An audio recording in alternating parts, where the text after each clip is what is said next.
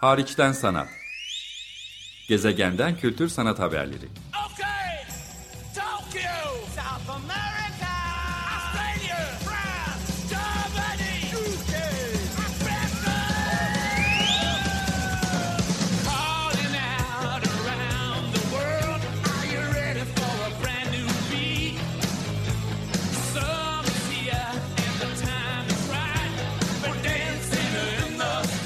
Hazırlayan ve sunan Çelenk Bafra Zorlu Holding Sürdürülebilirlik Platformu Akıllı Hayat 2030, herkes için daha yaşanabilir bir dünya diler. Merhaba, iyi haftalar. Açık Radyo'da hariçten sanat programındasınız. Ben programcınız Çelenk. Bugün Ankara'dan bir sanatçı konuğum var. Necla Üzger. Necla hoş geldin. Hoş buldum. Günaydın. Günaydın. Ee, bu kaydı e, online teknolojiler sayesinde gerçekleştiriyoruz. Biz biraz hafta sonu erken saatlerde buluşmuş olduk Necla'yla. Ee, hemen kayda yetiştirelim bir sorun olmasın diye. Uzun süredir konuk etmek istediğim bir isim Necla Rüzgar ama tam güzel bir vesile bulmuş oldum e, hariçten sanatın kapsamına girebilecek. O da e, oldukça uzun soluklu yurt dışında gerçekleşen kişisel sergisi Necla Rüzgar'ın.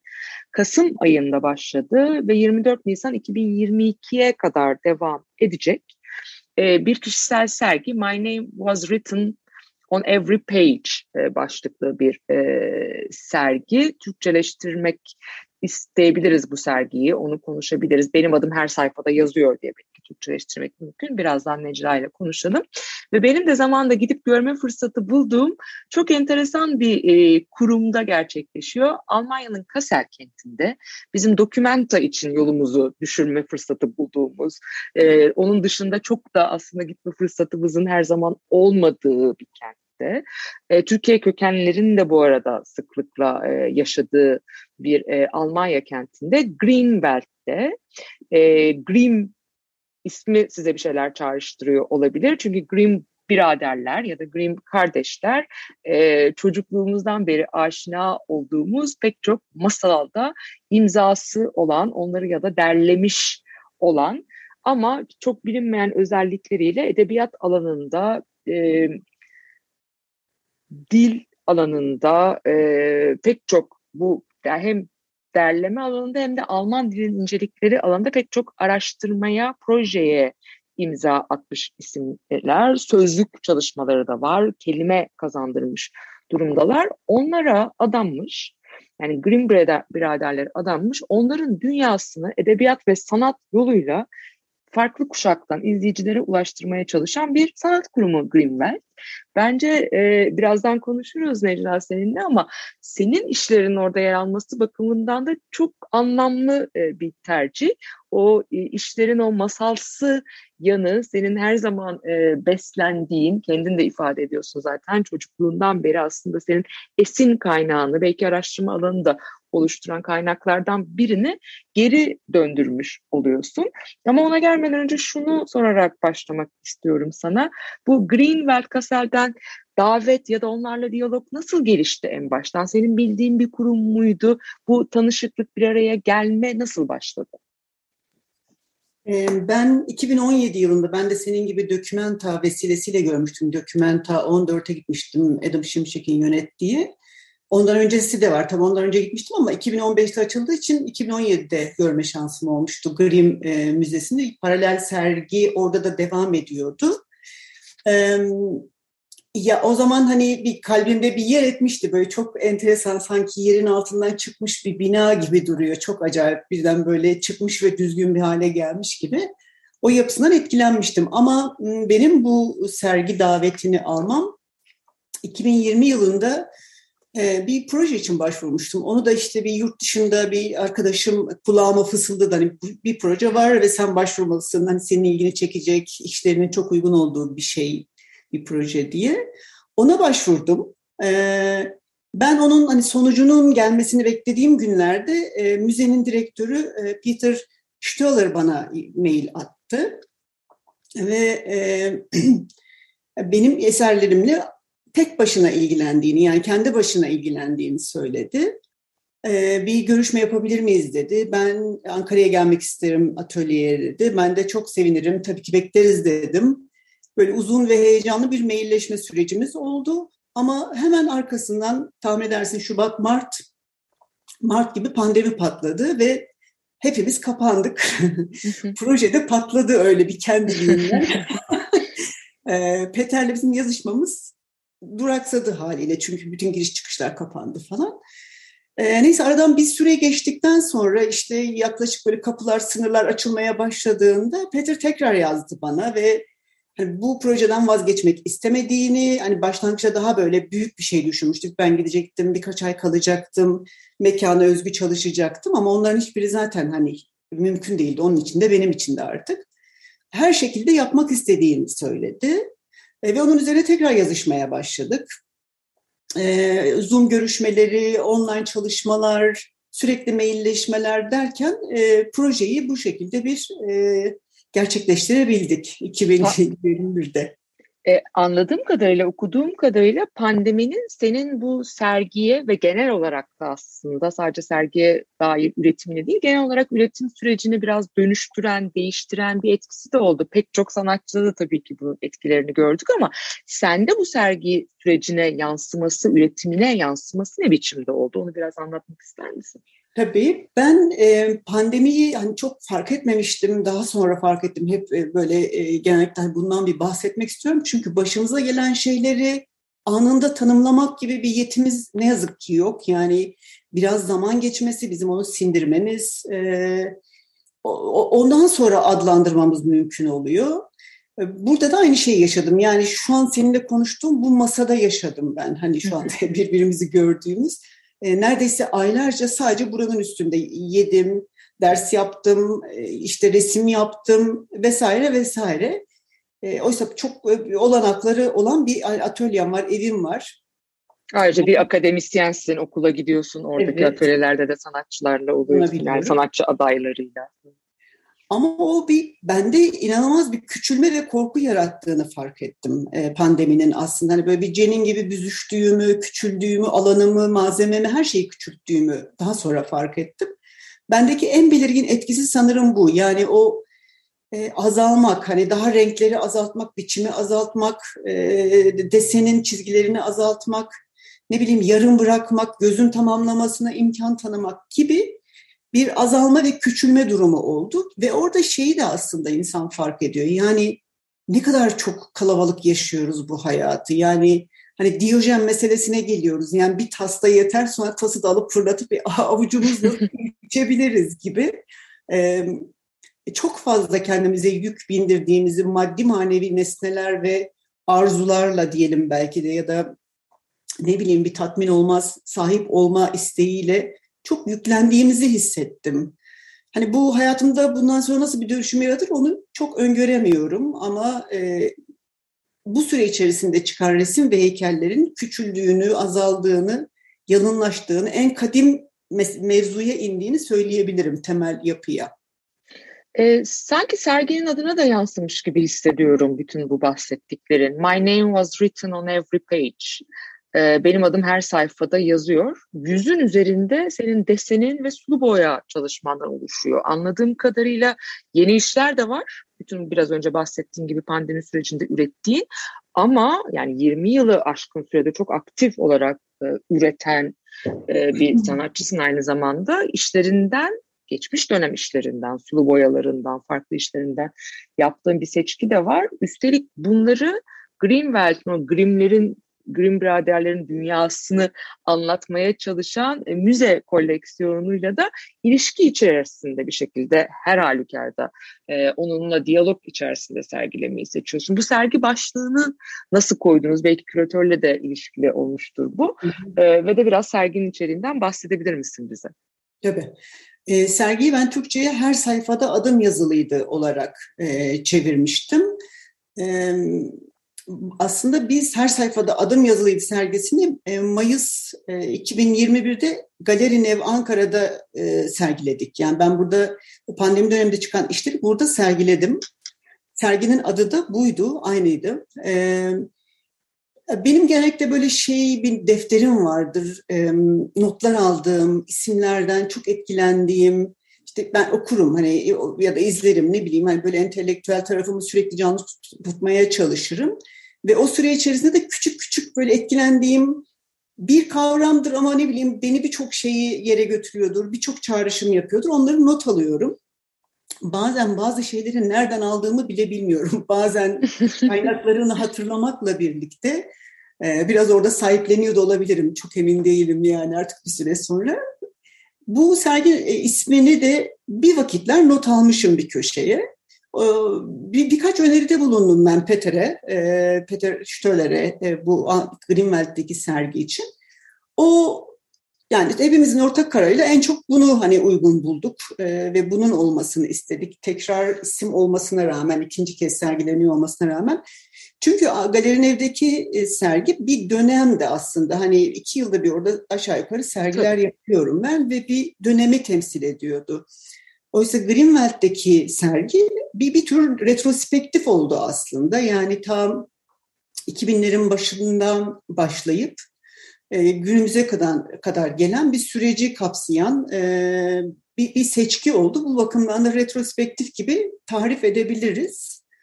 E, bilemiyorum cevap ver, verebilirim. Tabii bir de yani retrospektif gibi tarif etmeyi tam da taçlandıracak biçimde bir yayın projesi evet. de var. Sahanda küçük bir desteği olmuş oldu ona.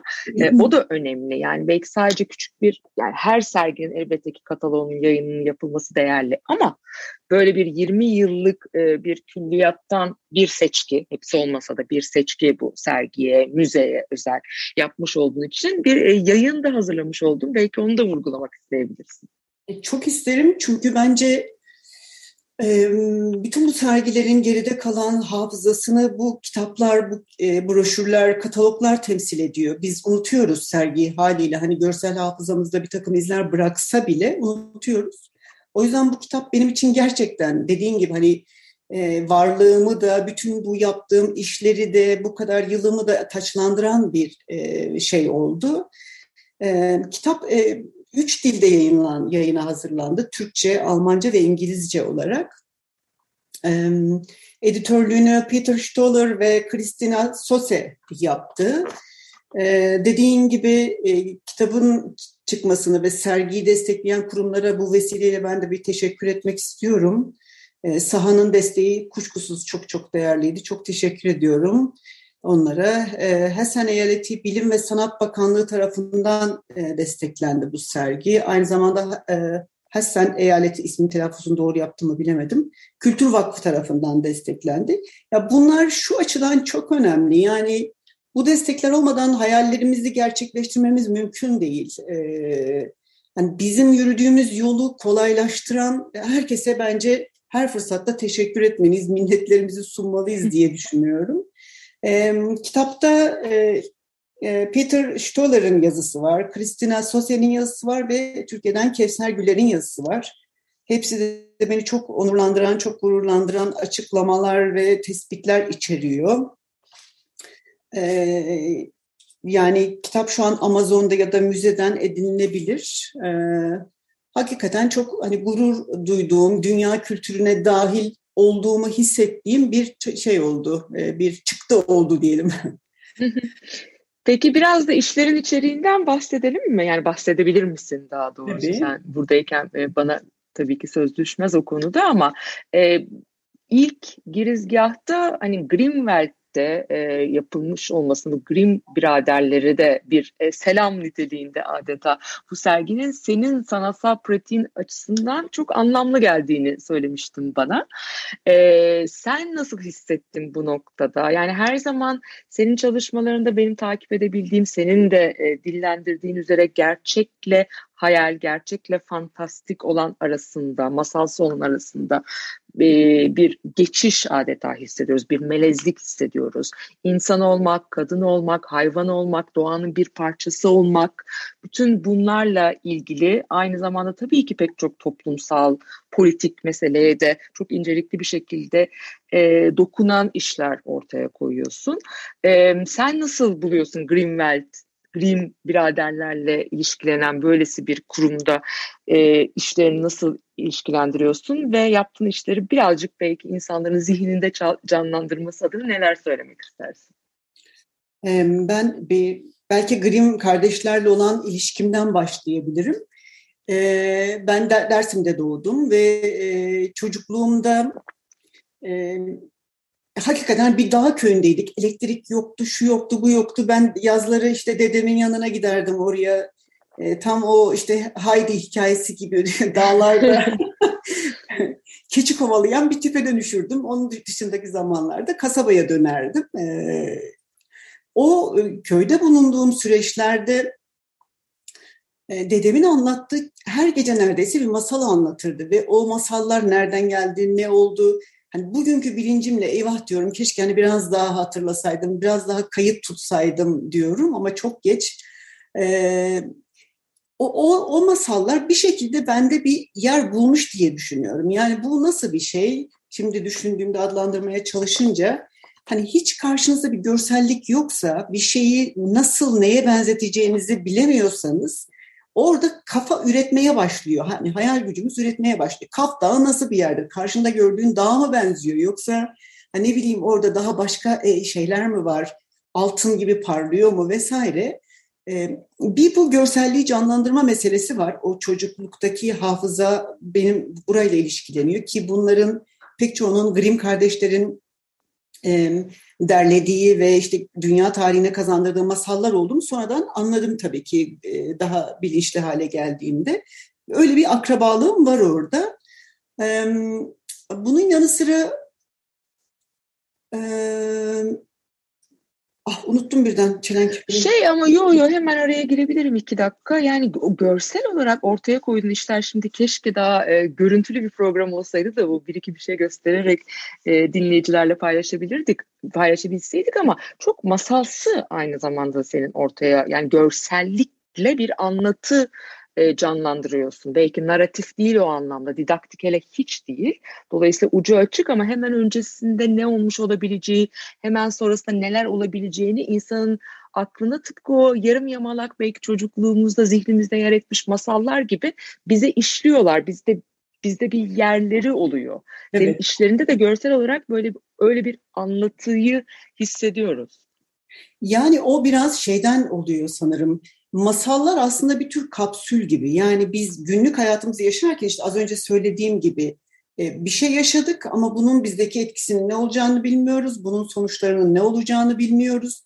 Biz iyi bir şey yaptık ama ödüllendirilecek miyiz yoksa e, hiç de beklediğimiz şey olmayacak mı bilmiyoruz. O yüzden de günlük hayatımızdan e, bir ders çıkarmak çok daha çetrefilli. Onun için zamana ihtiyacımız oluyor. Oysa ki masallar hayattan çıkarılmış derslerin kapsül haline gelmiş hali. Yani işte ne bileyim e, işte orada birisi birine kötülük yaptığında iyi birine onun elinde sonunda cezalandırıldığını öğreniyoruz hemen kısacık süre içerisinde ve böylece adalet duygumuz bir ferahlayıp oh be diyor.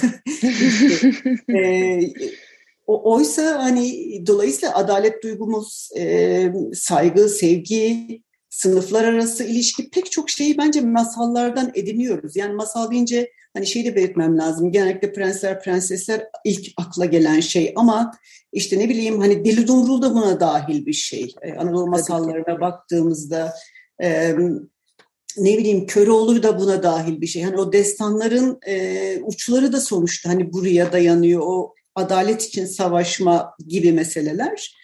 Ya da bütün fablar, fablar bütün evet. o şeylerin, hay, hayvanların aslında e, bir takım insansı karakterlere büründüğü bütün masallarda tamamen anonimleştirerek e, anlatmaya çalışıyorlar bunları. Ee, çok haklısın. Dolayısıyla hani benim e, resimlerimin tek karede sanki geçmişte bir şey olmuş, gelecekte bir şey olacak. Ama o anki durumun dondurulmuş halleri gibi olmaları belki hani bütün bu hafızamda yer eden o, o, o, bilinçten kaynaklanıyor olabilir. Hani insanın kendini adlandırması gerçekten çok zor. Ben şunu şunun için yaptım, bunun sebebi buydu demek bir sanatçı için çok zor. Çünkü bazı şeylerin nereden geldiğini, zihnimize nasıl yerleştiğini, kalbimize neden, ya mıknatıs gibi tarif ediyorum ben çoğu zaman hani Ben duruyorum ve benim ilgimi çeken olaylar gelip benim üstüme yapışıyor bir şekilde. Duyarlı olduğum, duyarlılıklarımı geliştirdiğim me- meseleler gelip hakikaten beni buluyor. Hani çağırıyoruz falan diyoruz ya. Yani olmak da biraz öyle bir şey. Ya o algıda seçicilik de onları alıp bir şekilde işliyorsun ve ortaya o e, hepimizin kendi her sanatçının kendi şeyi çıkıyor. Bir tür hiye- hieroglif gibi tarif edebiliriz. Yani bir dil çıkıyor, bir lisan çıkıyor. Benim çalışmalarıma, resimlerime, heykellerime bakıldığında da kuşkusuz böyle bir dil e, artık sanki e, adlandırılabilir gibi görünüyor. Kes, kesinlikle.